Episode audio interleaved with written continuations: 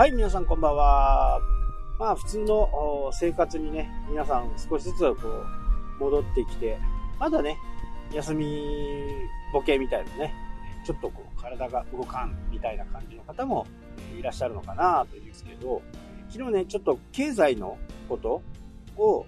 最後ね、お話ししま、あの、今後のことっていうことで、最後でお話ししたんですけど、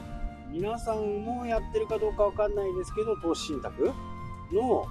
うリートっていうのがあるんですね。不動産にこう投資をする。あれがね、徐々に上向いてきてるんですよね。ただ、現状は、前の放送でもね、言いましたけど、大きな会社とかね、リモートでもできるんじゃんみたいな形になって、23区内からね、出る企業とかが、今後ね、もっともっと多くなんじゃないかなっていうね、予想はしてるんですよ。実質的なものとしてね。ただ、その、リートっていうのは、そういう国内リートね、日本内のリート投資をするやつの場合は、不動産のそういう投資をするためのね、ファンドみたいなところにこう投資をしてるわけです。で、そこがね、じわじわじわじわ上がってきたんで、今までも一番下がった時で50%ぐらい下がってるんですね。で、ずっと25%ぐらいのところで、えもみもみしてて、で、それがね、今、20をね、切りそうな感じ。なので、少しずつこう、上向いてきている感じなんですよね。まあ、これがどうなっていくのかっていうのはね、ちょっと予想がちょっとつきづらいんですよ。え実質的には、企業とかが違う場所へね、移転を開始している、開始し始めている。この3月でね、また大きく変動するのかというふうに。ただ、マックスっていうかね、全体数のね、数字は変わらないはずなんですよ。なので、地方に行くのか、都心に戻るのかっていうところはね、ちょっとね、見切りをつけるのは、ちょっと難しい状況ではあると思うんですけど、まあ、相対的な数字っていうのは基本的に変わらない。なので、都心に投資をするのか、ちょっと離れた中核都市にね、そういったオフィスビルを建てるとか、そういったところに投資が向かっているのかもしれないなっていう風な感じでね、私は見てる。で、そうしないとやっぱりリートなんかはずっと上がらないはずですからね。で、ブラジル株とかがね、一時期持ってて、もう、わかる方だったらわかると思うんですけど、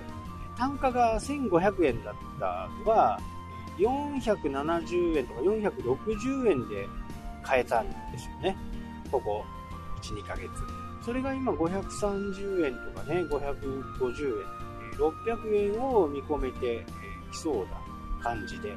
そこはね、私持ってたやつを買い、全部売却かけて、で、新たにね、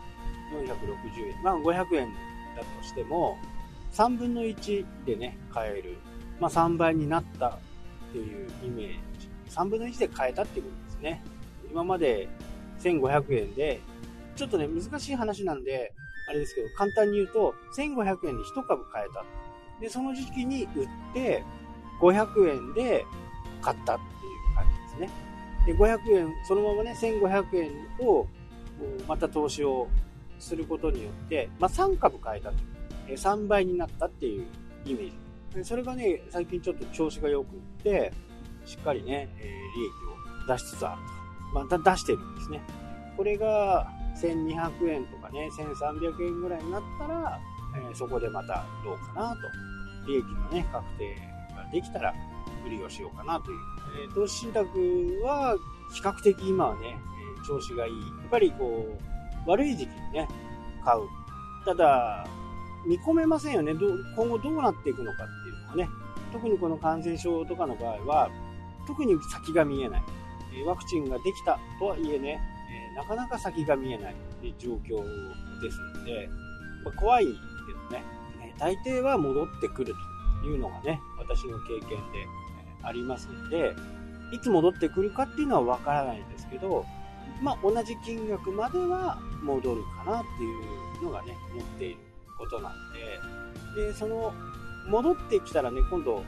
僕みたいなね、えー、利益が確定した売りが出る場合があるんで、そのちょっと手前で、いつもね、僕は、あの、大体こう、売却。で、株の方はね、もう買ったらもう、ほとんど売らないです。ほとんど、売ったことはないかな。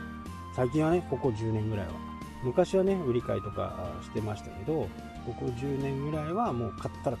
買いっぱなし。あとはあの、ね、株主優待とか、配当とか、まあそういったもの、配当って言ってもね、そんなにこ